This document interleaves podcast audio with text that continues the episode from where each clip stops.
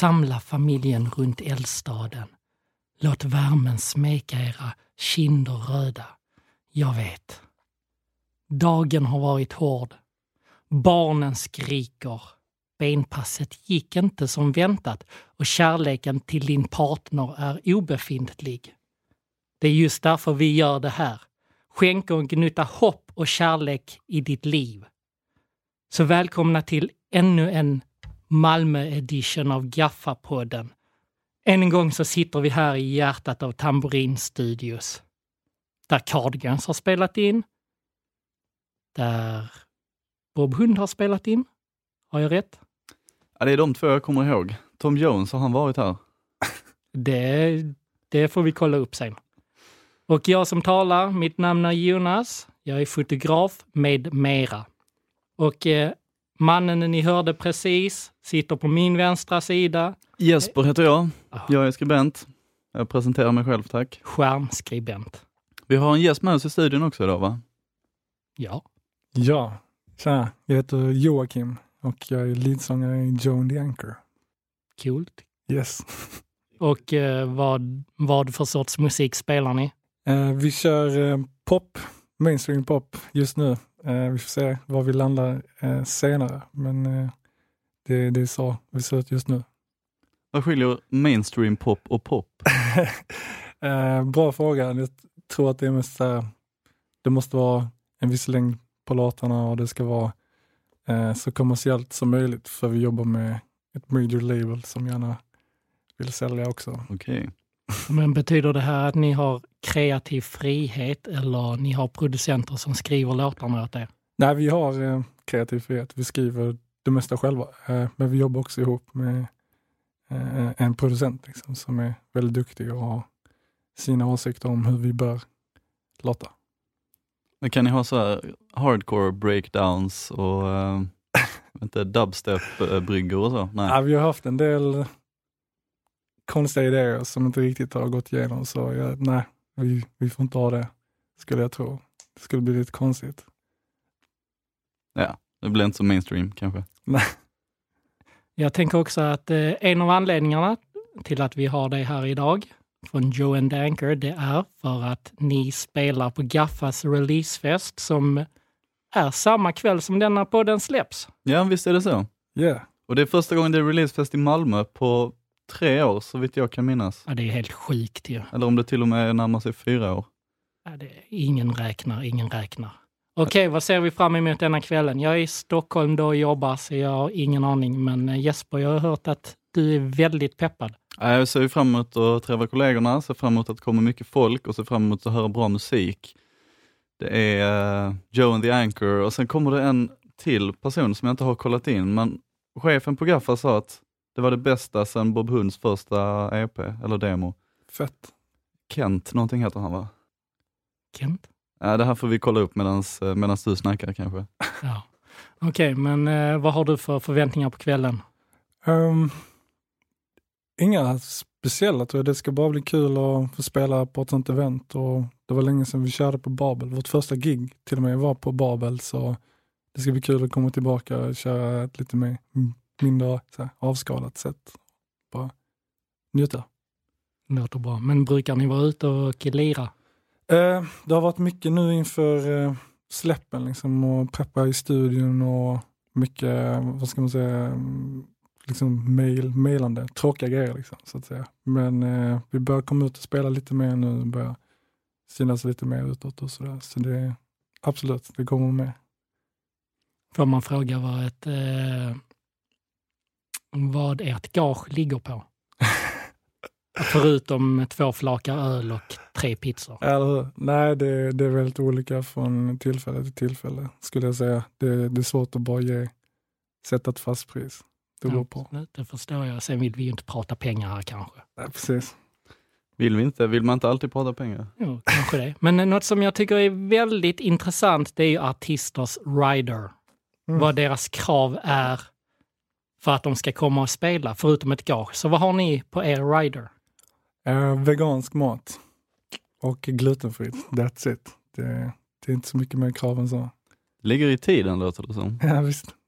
Jag tänker när jag var på Peace and Love 2011 så spelade Jay-Z där och hans rider var att de skulle bygga om hela logen till hans önskemål, vilket de fick göra samma dag för att han ändrade sig de sista timmarna innan han skulle dyka upp. Och han skulle ha 40 stycken vita handdukar. Alla skulle vara tvättade två gånger. Och Wow. han, det roligaste var, han kommer dit med sitt följe, vilket är ungefär 10 bilar. Och sen direkt efter spelningen så åker han därifrån. Vilket gör att han kanske var inne i logen en halvtimme innan. Tror du han använde någon av handdukarna? Har du svar på det? Förmodligen stal han några, vad vet jag. Är vi inte riktigt där än alltså kan jag säga.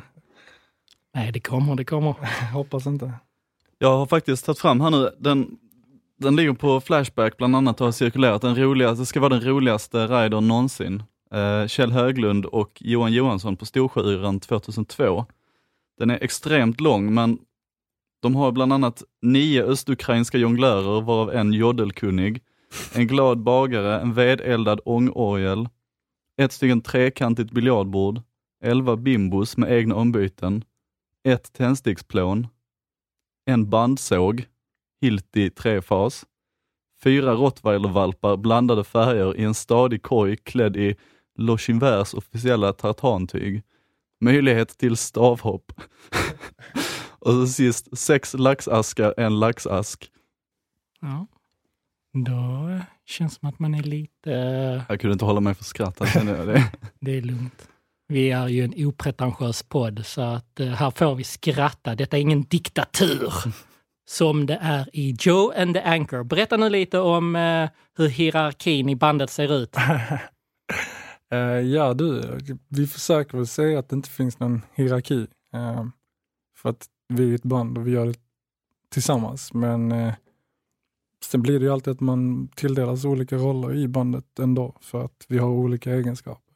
Så vem skulle du säga är ledaren? Jag vet, du sa precis, ni har ingen ledare, alla delar lika, men vem är det som har sista ordet? Vem är Stefan Löfven? Vem är Stefan Löfven i bandet? Alltså det, jag tror vi skulle säga att det beror på vilket sammanhang vi är i. Liksom. Är det grafisk design så är det nog Viktor som är trummis i bandet. För han är, det är han som sköter det mesta där. Är det musiken så är det jag. Är det liksom mailkontakter utåt så är det Robin eller Ruben. Så det, det beror på. Och eh, någonting som vi glömde nämna innan, det är ju att du är sångare i bandet. Ja, just det. Kanske man borde säga. Det glömde vi kanske. Ja, Det låter ju som ett väldigt demokratiskt band ändå. Ja, vi försöker så gott det går. Men jag menar, är det någon av er som har sista ordet på själva låtarna? Mm, alltså just låtarna så är jag väldigt involverad eftersom jag skriver musiken. Oftast eh, först själv och sen ihop med eh, producenten Simon Peron som vi jobbar med. Så där skulle jag säga att jag, ja absolut, där kan jag ha sista ordet kanske, men vi involverar ändå alla i bandet i hela processen och försöker liksom höra vad de tycker och vad de känner liksom för låtarna. Så att det blir rätt för alla. Och vi måste göra en shoutout till eh, producent Simon Peon. Jesper, vet du vem detta är? Vi är barndomskompisar. Oh, ja, men då kan du ju dra historien till eh, hur, hur de blev stora. Han är för övrigt, var för övrigt sångare i bandet Outtrigger. Jag tror inte de är aktiva längre. Nej, de ligger väl på is tror jag. Men han är producent nu alltså Ja, och gör mainstream pop. ja mycket bra mainstream pop. Jo men han, eh, när jag växte upp så fanns det lite olika halvkonkurrerande hårdrocksband på orten och eh, ja, vi var väl mest vänner. Han spelade ett av dem som heter Outrigger. Eh, och de eh, var, jag tyckte aldrig de var särskilt talangfulla eller duktiga, men så gick han, eh, vad hette han, Robin någonting, gick och vann Melodifestivalen med You. Och dagen efter, eller samma natt eller någonting, de hade repat in förhandsfavoriterna, metal-versioner på förhandsfavoriterna och så släppte de, så blev det You, så släppte de den på Youtube samma natt eller någonting. Ni känner till den här historien? Ja, ja, men jag ville att du skulle berätta för ni är barndomskompisar. Ja. Och den blev viral och sedan fick de turnera runt eh, Sverige, var förband åt Hardcore Superstar på KB till exempel. ja, den videon fick väl 10 000 views på ett dygn eller någonting. Jag var helt chockad över hur duktiga musiker de var plötsligt. Jag la nästan ner min karriär där. Eller ja, det hade jag nog redan gjort i och för sig. Okej, okej, du sa karriär. Vi måste komma tillbaka till Jespers karriär senare i den här podden. Vi går vidare. Jag tycker det är en bra låt i alla fall, ska jag säga. Absolut. Vi har ju haft ett par tragiska dödsfall den senaste veckan, va? Eh, ja, veckan, två veckorna i musikvärlden Ja. så är det flera musikprofiler i väldigt oli- från olika världar som har eh, gått bort. Senast var det en häromdagen, om det var igår till och med. Kan du förtydliga? Sitter du på nålar nu? Men jag sitter på nålar. Jag Ja. är väldigt... Jag vet att Tupac redan har dött, så att det... Där, det, Det är där han. du är någonstans. Det är där jag är. Nej, det var en uh, trummis som hette Hal Blaine, eh, som han dog väl av ålder och blev 90 år gammal. Eh, jag var tvungen att kolla lite närmare. Han spelat på över 40 Billboard-ettor med Elvis, Frank Sinatra, Beach Boys, Barbra Streisand, eh, Tupac. Nej, Eh, Mycket möjligt, vem vet. så han var mm, väldigt känd, så här, anlitad uh, studiotrummis var han väl framförallt. De, alla mina trummisvänner på sociala medier la upp uh, gråtmilda hyllningar och så. Ja, det var, det var Jag, jag Fint, känner, men är det ungefär samma sak som när något katastrofalt har hänt i något land, att man lägger upp då flaggan? Du vet, lägger man då upp hans ansikte framför sitt eget, merchar in det. De borde Nej, skapa något Nej, det såg jag ju inte. Men det här, det här är ju väldigt uh, så true trumnördar jag känner. Som, eh, jag känner ju knappt till den här personen. Eh, Så de tog det ju hårt på något sätt. Att det är en inspiration vars ande liksom inte riktigt längre finns med oss på planeten. Antar jag. Känns inte som att han har varit en inspiration de senaste 30 åren, så att eh, Ja, men musiken lever kvar för alltid. Så. absolut, det gör den. Sedan så har vi haft eh, mannen med håret, tofsarna, Kit Flint från eh, Prodigy. Han heter väl Kit Flint? Ja, det heter han väl. Fast han inte är Flint var. Nej, han var Mm. inte riktigt Flint. Men eh, vad har vi på Prodigy? Jag vill höra bådas historier nu. Ska du börja den här gången? Ja, eh, jag har ingenting på Prodigy. Jag har knappt lyssnat på dem måste jag erkänna, tyvärr. Men så jag, vet inte, jag, kan, jag kan inte uttala mig faktiskt. Tyvärr. Det är lugnt, vi förlåter dig. Tack. Jesper, Det känns väldigt mycket som ett generationsband, att de minnen eh, folk har med Prodigy är från 90-talet och that's it. Eh, jag minns när man såg lite video på Voxpop, jag tyckte det var jätteläskigt, jag ville se Dr Bombay. Jag var väl sju då någon gång. Eh, men jag har faktiskt sett dem live på eh, Roskilde och det var, det var superfett. Jag hade noll förväntningar och blev ditsläpad och ja. Så ändå någon, något slags starkt minne, någon typ av ganska personlig relation hade jag. Så det var, det var lite, ja det var ju sorgligt var det.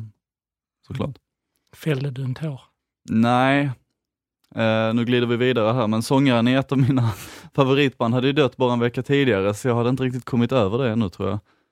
Okej, kan du ge en hint? Eller, jag var inte redo för att liksom ta en sån smäll till och göra det till något för stort. Vilket band? Eh, tak Tak. Ah. Eh, ni har säkert hört, eh, ja det är väl den It's My Life med No Doubt. En cover på Tak Tak. It's my life. Na, na, na, na. It's my... Jag tänker bara på, på Dr. Alban. Han har ju också gjort någon sån It's my life. Det är, ju- det är inte Bon Jovi du tänker på? Ja, exakt, det är Bon Jovi jag tänker på. Men i vissa, vissa alltså, beroende på var man är så är väl Dr. Alban, Bon Jovi, same same. Ja, för dig som är hårdrockare. Så. Ja, eller hur? Okej, ja. Och sen så kör vi... Vilka har vi haft med som? Jo, men Luke Perry från eh, Buffy Vampire Slayer har också dött. Var det inte Beverly Hills han var mest känd för? Jo, jag tror det. Han med håret. James Dean liknande snubbe. Eller? Jo. Eh, Det beror på vem man frågar Nej, såklart. men Ja, det det, jag, har, jag har varken sett det ena eller det andra. Så. Alltså jag följde ju slaviskt. Jag följde Beverly Hills slaviskt, men nu är jag ju förmodligen äldre än vad ni två är och på min tid så följde man Sunset Beach, Beverly Hills, vita tider tänkte jag säga, man vet inte, så här rasistisk propaganda, Tre Kronor, Nya lögner. är vita lögner. Ha Ja, koll på det din tv-serie. The Joke. Alltså jag tror man följde det på min tid också. Jag tror vi är lika gamla. Det var bara det att jag var lite, eh, jag satt på mitt rum och målade Warhammer istället för att kolla på tv-serier. Men hur gamla är ni? Jag är 28. Nej, jag är 33 så vi är inte lika Nej, gamla. det Jag upplevde. Berlinmurens fall. Det gjorde inte du. Jag såg när de spelade Super Mario Bros 1 på tv på TV3. Och det gjorde inte du. Du har Nej, nej, inte levt. Jag, jag har missat 80-talet Ja, till exempel. du har inte levt. Det, det kommer. Vad har jag gjort i 28 år då? Exakt. Vad har du gjort i 28 år? Hur gammal är du? 25. Wow, bara barnet. Vad gör du här? Jag vet inte. Ut och res med dig. Kan det vara så att det är du som är gammal Jonas? Ja, det är det verkligen. Jag hade den här finaste åldersnojan. När jag blev 21 så ble, fick jag sån sjuk ångest. För jag tänkte snart är det dags för barn, snart är det dags för fru. Så här 12 år efter så har jag inget av det och jag är fortfarande lika glad. Jag bara gråter mig till sömns varje natt, äter Ben Jerrys och tittar på Bridget Jones dagbok. Men Och jag är Ja, men 25 och redan pappa. wow, hur många? Ett. Ett. Hur gammal? Eh, Hon blir eh, fyra i år. Ja, det är ju fantastiskt. Ja. Oj, oj. Ja. Åldersnoja. ja, där känner man sig gammal. Nej, jag får åldersnoja. Jaså? För att jag fortfarande också äter Ben Jerrys och kollar på, äh, Family Guy kollar nog jag på mer, men äh, i mjukisbyxor och så. Ja. Är det ingen press? Men okej, eh, Joakim, vad skulle du säga, vad är, din, vad är ditt största musikminne? Största? Tuff fråga. Du, Ja, verkligen. Det, är liksom, det finns många. Det, jag vet inte var jag ska börja, men eh, någonting som har påverkat mycket eh, bandet och mig själv, vad vi gör för typ av musik, eh, är nog Talisman on Earth, tror jag. Eh, för vi började med folkmusik, liksom innan vi ens valde att bli ett band, då var det bara jag. Satt med gitarren och hade ingen aning vad jag skulle göra liksom, för typ av musik. Så ville kolla in vad det fanns för typer av singer-songwriters och hade lyssnat mycket på Nick Drake. Eh, så kom det upp så här, talesmannen ett eh, förslag. Hade ingen aning om att han var svensk, men jag gick in och lyssnade och blev helt frälst för att han, eh, jag vet inte, hans röst eh, bara tilltalade mig och inspirerade mig. Så jag kollade upp alla hans YouTube-videos, hur han spelade och körde covers på mitt rum i typ ett år innan eh, så jag bestämde mig, ah, shit, nu ska jag ut och testa själv. Liksom. Så jag skulle nog säga att det var Talisman on Earth. Som för övrigt snart spelar på Malmö Live. Är det så? Jag måste säga honom. Ja, biljetterna är utsålda så att... Eh, Attans. Jag har alltid undrat en grej eh, om honom. Jag har sett lite bilder på honom, men aldrig någon bild när han står upp. Är han lång? Hur lång är han? Han är jättekort.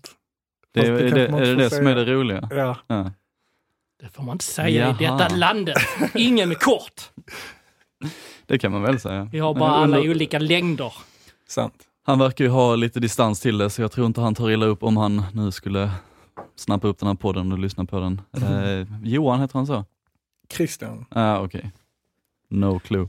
Okej, ska vi gå vidare till det populärt, det populära segmentet Håkan Hellström. Nej, vi pratar alldeles för mycket om Håkan Vi Hellström. pratar alldeles för mycket om Håkan Hellström, men Jesper, Ja, jag vet att du nyligen hade, nästan rörde vid Håkan Hellström. Ja, det, det är ju sant. Det är, det är nästan värt att berätta. Kör din Håkan Hellström-historia. Visst var det sist, eh, sist vi spelade in, det var strax innan jag skulle upp och se Ghost i Göteborg. Två dagar innan. Och på Ghost i Göteborg, i pausen, så kommer eh, en kollega från Gaffa som sitter en liten bit bort. Han kommer och säger, du vet du vem som sitter framför oss? Precis, och det är liksom eh, ja, men 10 meter från mig på läktaren. Nej, det vet jag inte. Nej, men kom och kolla då. Kom och hälsa. Och så går jag dit och så sitter Håkan Hellström med prins Daniel, alltså kronprinsessan Victorias man och någon annan Håkan-medlem från hans band där. Sitter med lite Säpo-vakter och kollar på Ghost och äter popcorn. wow, casual. Frågan är vad du sa till Håkan. Ja, Jag var ju, de, alla var ju framme, eller det var rätt många framme och pratade och jag blev, alltså jag blev så starstruck, även om det inte är en kändis jag liksom har någon relation till. Så det, det har suttit med mig alltid. Så jag slängde ur mig något sånt, fan vad gött att ni är här och um, vad gött att du representerar kungahuset, sa jag väl till prinsen och sen skakade jag hand med Håkan och sen gick jag och satte mig igen. Fick du skaka hand med självaste prins Daniel? Nej, jag tror Säpovakterna hade kastat sig över mig då. Jag vet aldrig om jag har mjältbrand i näven eller någonting. Men om vi säger, om vi bara ponerar här nu, om du hade nitat Håkan Hellström på plats, tror du Säpovakterna hade hjälpt dig eller hade de hindrat dig? Det var nog eh, prinsens Säpovakter tror jag. Eh, man såg knappt dem, men det satt någon med en öronsnäcka där, så tror jag. Jo, men tror du att de bara hade suttit och bara, ja, ja, det är bara Håkan. Så länge, så länge han inte råkar nudda vid prinsen, bara lite med fingret, så gör vi ingenting. Jo, men nästan faktiskt, för att det är ju inte deras jobb. Eh, där var ju ordningsvakter antar jag, eh, och nog ganska många fans runt omkring som hade stuckit till undsättning när de hade sett vem det var som låg där på golvet. Exakt, de hade, fansen hade nitat Håkan också som det var en hårdrocksspelning och alla hårdrockare hatar Håkan Hellström. Inget illa mot Håkan Hellström, han har en jävligt fin frilla. Men eh, Ja. Jag är väldigt, jag är nog hårdrockare ganska mycket och jag är väldigt så här neutral inför Håkan. Faktiskt. ja, det är ju jag med. Men Jag tycker bara jag är om. Ja, men jag tycker bara om att snacka skit om honom för Ja. att hans fans blir så upprörda och det är kul att provocera ibland. Ghost fans numera, det är ju väldigt mycket, ja men det är typ prinsen och Håkan och barnfamiljer och så. här.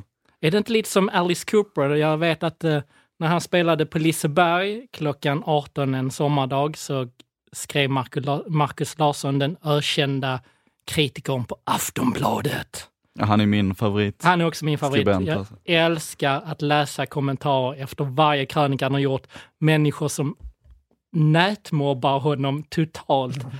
Medelålders människor som skriver du är dum i huvudet, du är ful, att du kan säga så här, jag ska döda dig. Men så hade han gett eh, Alice Cooper ett av fem, tror jag, i eh, betyg och skrivit att det var familjerock. Och det tog så mycket skit i kommentarerna. Jag älskade äldre män, hårdrockare som hoppade på honom rent verbalt. Alice Cooper är en legend. Det här är ingen familjemusik. Nej, men han spelar på nöjesfält klockan 18 en eh, sommarkväll. Kränkta hårdrocksmän. Kränkta hårdrocksmän, ja det är få som blir så kränkta av låga betyg som hårdrockare kan jag uppleva ibland. Det är så här, är det inte full poäng då är skribenten dum i huvudet, även om det är fem av sex eller tre av fem, fyra av fem, vad det nu kan vara. Jag vet ju, jag har en rolig historia. Det är att eh, Sabaton tog ju kontakt med mig när jag sågade dem en gång. Jag hade skrivit om att jag hade sett dem på eh, mejeriet i Lund och så skrev jag något i stil med jag kollade mer på klockan än vad jag kollade på bandet. Och sen hade jag fått någon, någon drypligt mail av dem där de ja, förklarade sin avsky mot mig. Detta var kanske sex år sedan. Så. Gaffa-podden görs i samarbete med Sveriges största a-kassa, Akademikernas a-kassa. Akademikernas är som namnet antyder a-kassan för alla akademiker. Eller för att tala klarspråk, alla som redan tagit minst 180 högskolepoäng.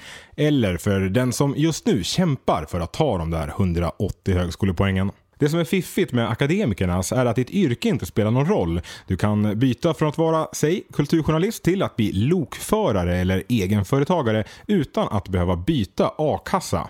Varför då? Jo, för att utbildning är det som styr.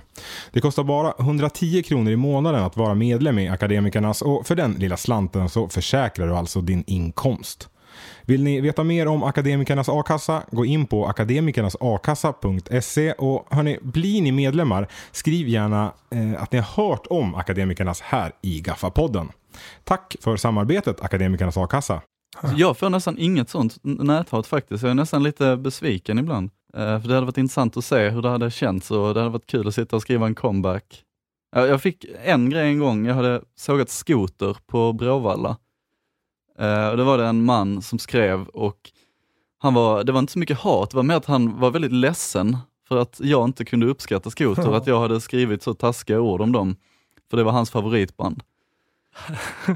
Ja, det var lite jobbigt, jag fick ju nästan be om ursäkt. Samtidigt så känner jag att blir konserten sämre för att någon annan inte tyckte om den?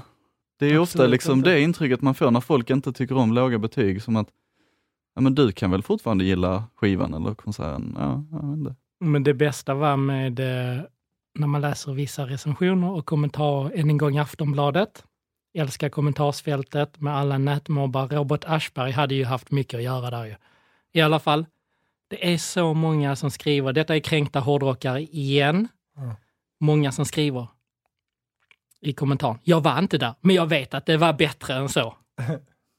men hur kan du ge honom ett så dåligt betyg? Alltså jag var inte där, men Han är ju bäst i världen. Ja, men eh, jag tycker att Slayer är ett sjukt bra band, kanske topp 10 bästa band för mig, men de är usla live.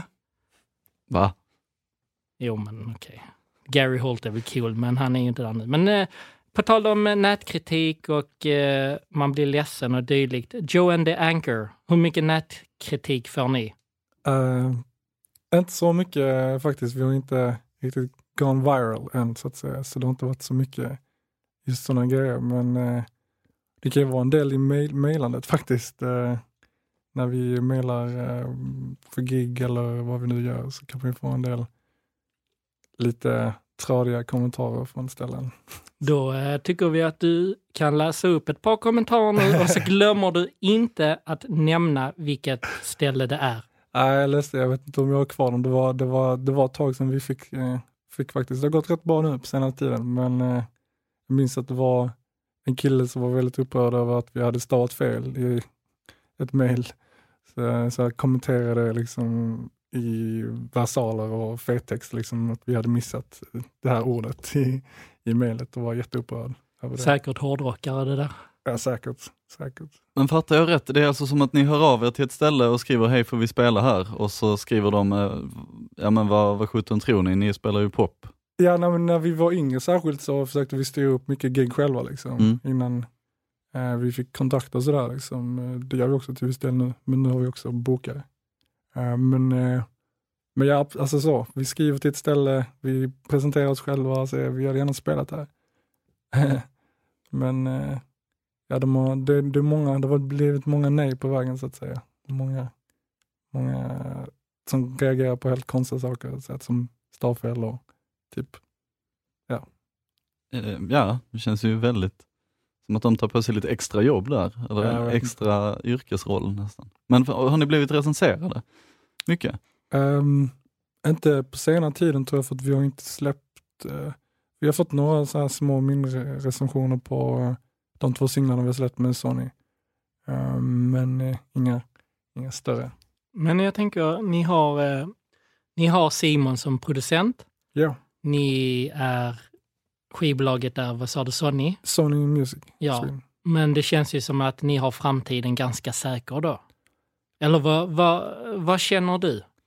Alltså, både ja och nej. Jag menar, det är liksom, det är inte så att bara för att vi har signat med Sony Music så är det inte så att vi kommer så här, rise to fame. Nej, Mm. nej, men de har ju resurserna för att hjälpa er. Det finns ju jättemånga band som hållit på i flera år som önskar att de hade varit signade med Sony Music. Vad, om vi säger så här, vad betyder Sony Music för er gentemot andra skivbolag? Bra fråga. Men så här, liksom, vi, vi har hållit på ett tag innan vi signade, fem år. Eh, Så det, det är klart det var en, en stor, det var viktigt för oss att bli signade, Eh, kände vi. Men när vi väl är det så känns det inte riktigt lika relevant längre för att, jag vet inte, man lär sig en del på den resan som vi går igenom just nu med att eh, jobba med externa och major labels och hela den grejen. Det är väldigt, väldigt mycket liksom att ta in, mycket intryck. Och Sony är skitbra, jättebra label, absolut. Men det är också så här, man får ifrågasätta sig själv och hur mycket man orkar eh, lägga ner tid, energi och liksom hur mycket man vill offra och sånt där. Men eh, vi är väldigt glada att vi har fått det här, liksom, Sony Music och har dem i ryggen och hjälper oss. Eh, så Har ni kommit till det steget nu där det är så här, oh, är det musiken eller the day job? Vad ska vi satsa på? Ja, jag har, eh, jag har fått lite det personligen för eh, plugga grafisk design på Malmö universitet också. Men det, är- det är väldigt svårt liksom att så här, göra båda till 100 procent. Och eh, just nu inför releasen av EPn som släpps i april så har det varit stört mycket att fixa. Så det, det är lite så bara, mm, skolan är viktig men jag har den här chansen nu, vi har den här grejen som vi måste göra. Liksom, så det, vi är väl inte riktigt redo att ge upp än på daytime job. Men, Äh, ge det en månad eller två ja, till. Sen så släpper, när ni släpper EPn, den kommer gå viral lite som Guns N' Roses Appetite for Destruction, säljer Eller hur? 20 miljoner över en natt. Det Sålde den så mycket? Ja, ja, det är en av de mest sålda debutalbumen över en natt. Ja, Jag vet Ja. att det är ett, ett av de mest sålda albumen, eller debutalbumen. Jag tror det var 20, det är lätt att kolla upp. Men ja, jag är så dålig på sådana siffror. men- vi säger, okej, vi, vi säger 20 miljoner plus minus några. Jag tänker att, det, att du dubblade med 10, men det är nog jag som tänker fel alltså. Ja, men det är ändå, jag tänkte ändå, det var de som satte första spiken i pudelrockskistan. Mm. Ett nytt band som kom upp, ganska skitigt, snygga killar, i alla fall Axl Rose, rena svärmorsdrömmen. Jag tänker att varför inte? Det, de var, det som var med Guns N' Roses, de är ju sjukt bra, men de var också på rätt plats vid rätt tidpunkt. Sen hade de ju MTV i, i bagaget, så att eh, det var ju en framgångssaga direkt. Så, eh, framgångssaga med kokain, prostituerade, Är det, är det viktigt att ha en snygg frontman då? Han är ju, det finns ju någon bild på honom idag där han ser ut som en sur terrier eller någonting. Han har verkligen, Gått ner sig. ja alltså han är ju 30 år äldre så man kanske inte ska ge honom för mycket skit. Men eh, hur viktigt är det? Alltså? Ja, men det beror väl på vem du frågar om det kommer till män eller kvinnor. Kommer det till kvinnliga band, artister, vi säger Pussycat Dolls, hade de varit där de var idag eller då, om de inte hade sett ut som de gjorde? Hade, hade Spice Girls varit vilka de var om de inte hade sett ut som de gjorde? Hade... Man vill ju önska att det inte är så, men, eh, men jag tänker Tom Araya i Slayer, är, är han eller var vacker någonsin? Jo, men vem är Enligt Tom... någon slags standardmått. Jo, men Jesper, vem är Tom Araya jämfört med Spice Girls? Ja, han fick ju ingen David Beckham i alla fall. Nej, han fick ju inte det. Alltså det, jag stör mig så sjukt mycket på det. Victoria Beckham är ju enda anledningen till att Spice Girls inte återförenas. Kan hon inte bara göra detta för min skull, flera miljoner andra skull? Tänk dig en turné, en co-headline-turné med Spice Girls och Backstreet Boys. Fast de turnerar redan. Backstreet Boys? Nej, eh, Spice Girls. Nej, det var ju tal på att de skulle göra det, men eh, det är ju bara om Victoria Beckham, eh, om hon får tid över från sin klädkollektion, parfymkollektion, vara David Beckhams eh, trogna fru, ta hand om barnen, Är de diska, inte städa. ovänner också eller något sånt? där? Ja, förmodligen. Backstreet Men, Boys var ju i Stockholm för inte så länge sedan och de är med i, de är riktigt aktuella i NetOnNet-reklamen där. Och de är Jo, net, med net, Dr. Alban. Ah, det är så snyggt. Men jag gillar ju även deras nya skiva som släpptes för typ två månader sedan. Ja, Den som kom innan är rätt så bra tycker jag, den nya har jag inte hört. Nej, men det är bara hem och ratta in den på Spotify senare. Det har jag Det- helt missat.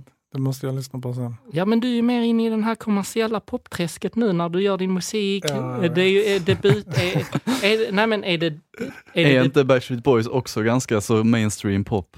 Det- Eller vad, vad är det annars? Men okej, okej. Vad är skillnaden på Backstreet Boys och Joe and the Anchor? Det är, det är ganska mycket som skiljer, ska jag säga. Uh, menar du musikaliskt eller? Alltså kör tre grejer. Ah. Mm, vi är yngre. Vi eh, ser inte ut som plastdockor. Och eh, jag kommer inte på en tredje så här på rak arm faktiskt.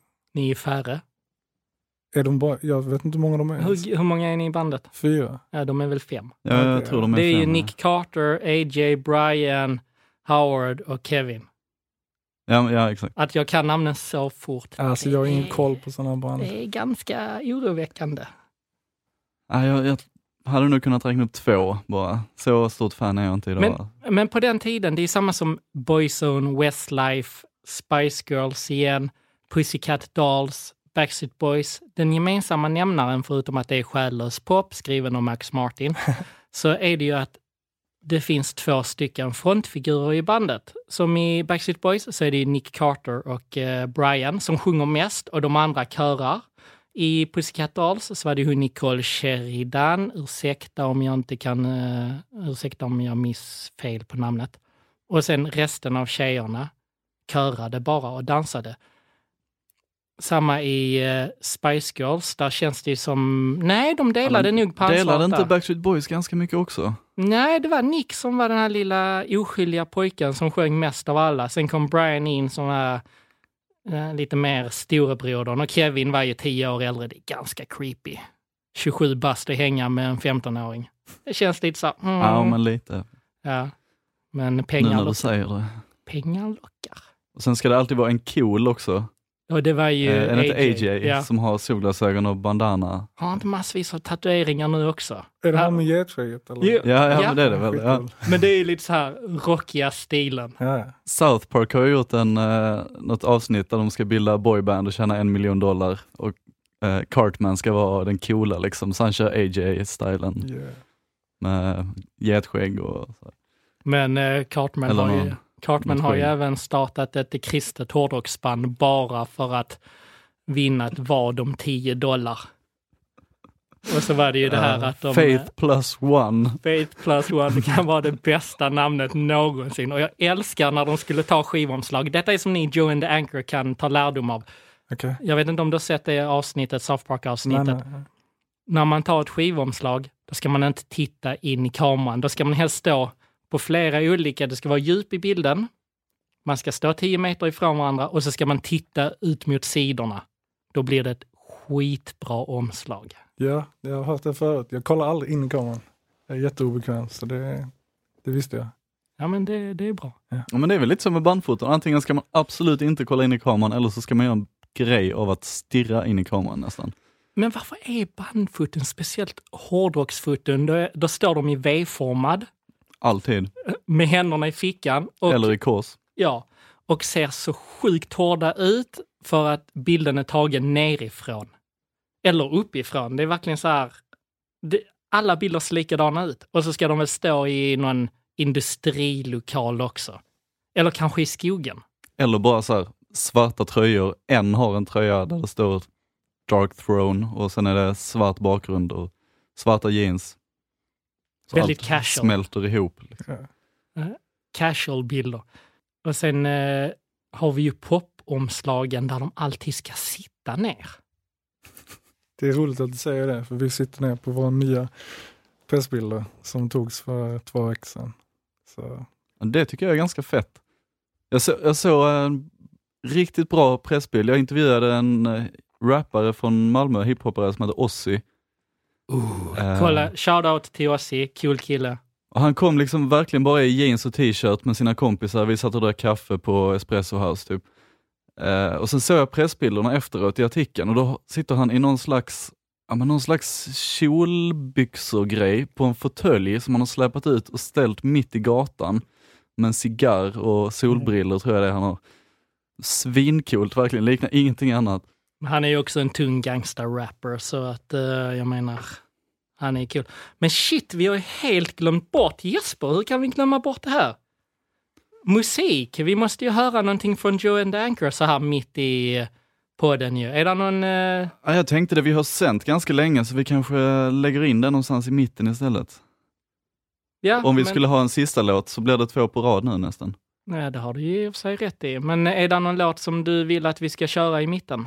Eh, jag skulle gärna vilja köra My Kicks med Joe and the Anchor. Ska jag säga så? Eller ska jag säga vad heter låten sa du? My Kicks? Och här kommer My Kicks med Joe and the Anchor. You wanna text me? Yeah, you left receipts unread, so text me. I could need amazing. You got me begging. Let's not overthink what we've been given.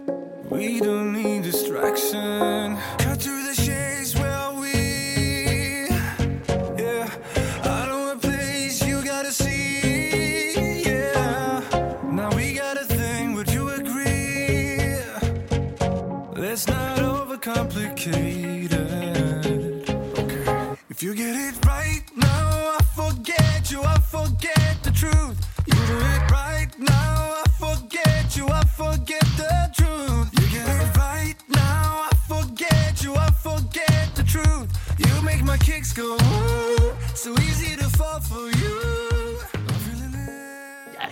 Vilken dänga det där var.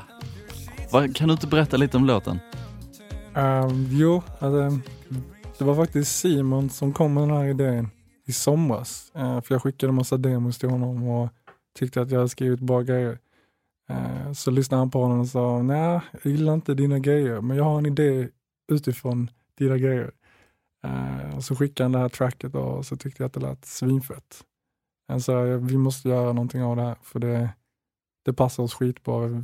Jag vill gå in i studion nu liksom. Eh, så vi satte oss ganska snabbt med den egentligen och bara så här eh, kände, jag vet inte, det var bara någon speciell energi med den. Det var en dansant låt och det var något, något härligt över den. Så vi gjorde klart den på typ kanske en, två veckor bara. Sen väntade vi med att släppa den och ja, typ så. Varför valde du just den låten att spela nu? Är den bäst? Är det er största hit? Är det en personlig favorit? Ja, det är nog eh, vår eh, största låt eh, hittills tror jag. Den har fått mest streams och så här, mest likes och kommentarer, jag vet inte, och fått bra feedback eh, runt om. Så eh, det verkar som att eh, det är på ett spår med den låten. Vi får se om det är mot förmodan någon som lyssnar på det här innan de springer ner på Gaffas releasefest ikväll blir det när detta sänds. Ja men den kommer nog eh, locka mycket folk till festen. Tror jag. Så det blir win-win för oss allihop. Där. Ja, jag hoppas. Men jag tänker så här, om vi rent teoretiskt, ni släpper er EP som heter? Vi har inget namn, det är lite stressande. Ja, Okej, men eh, vi, ni släpper er eh, EP utan namn i april. Ja. Vad händer efteråt? Det är en mycket bra fråga. Vi se. Vi har inget planerat mer än att spela faktiskt. Eh, eh, bara ut och spela och synas. Göra lite eh, mindre intervjuer här och där. Eh, men också liksom, det har varit väldigt intensivt med den här EPn de senaste månaderna. Så kanske bara ta en liten break, andas, hinna tänka över lite. Okej, nu har vi gjort den här grejen. Vad, vad händer sen? Alla tentor du har i ryggen nu. Exakt. Men har ni några planerade spelningar?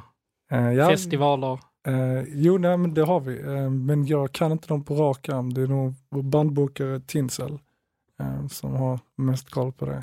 Men är det som eh, förband ni öppnar för någon? Ja, vi, har, vi, vi headlinar inte än. Kan du säga något band ni öppnar för? Eh, nej, jag tror inte jag får. Det är nog bäst att spara det där. Eh, Vet aldrig. Jag har hört att eh, Metallica kommer till Ullevi med Ghost som förband och sen eh, öppningsakt är ju Joe and the Anchor. Är det så alltså? ah, jag vet inte, kanske. Jag hörde att de hade en med headlinespot på uh, Way Out West också. Mm. Och Svedala-rocken har fortfarande inte fyllt ut sin. Man vet aldrig. Man ska inte stänga några dörrar. Nej, Då lär vi ju se er på Malmöfestivalen. Ja. Ja, det hoppas jag. ja, det, det kan vi hoppas. Det ser vi till att fixa. Okej, du sa att vi hade sänt ett litet tag nu. Är vi, är vi typ nöjda? Ska vi köra någon liten pluggrunda innan? Lite reklam? Vad, vad vi kan rekommendera och dylikt? Eh, det kommer också eh, in i efterhand. Däremot så eh, skulle jag väl kanske vilja berätta hur trevligt det är att sitta här i Tambourine Studios i Malmö. Vi har fått fåtöljer idag. Ja, det är verkligen mysigt. Jag hade förväntat mig någon sån här mindre vit radioliknande kanal. Jag har varit på ett ställe förut där det var väldigt stelt och stelt. Det här är skitmysigt. Ja, alltså den här lokalen, det är, jag blir så imponerad av alla de här isolering, ljudisoleringskuberna och pinnarna och grejer som är överallt. Hur det fungerar egentligen. Det är Och fascinerande. Kaffet, och kaffet är gott. Mycket gott. Ja, det är bra. Vi tackar ju såklart Tambourine Studios för att vi får vara i denna anrika lokal och spela in.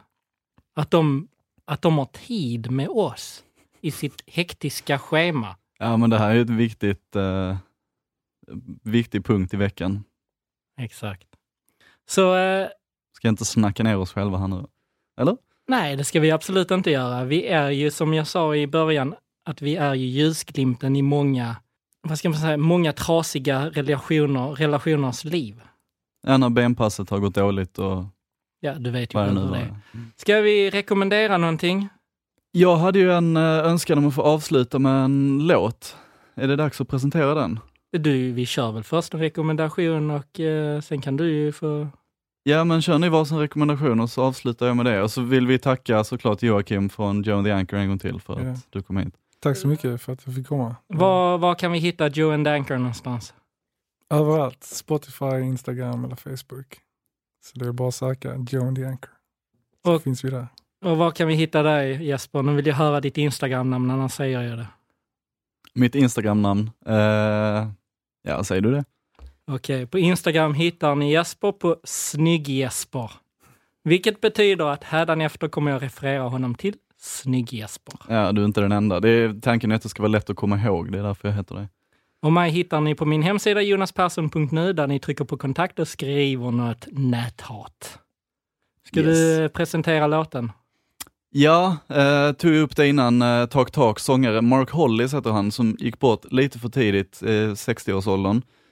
Eh, och han pensionerade sig som artist, har inte släppt någonting på en, eh, sen 2002 tror jag, så det var lite synd, man hoppades på något mer material.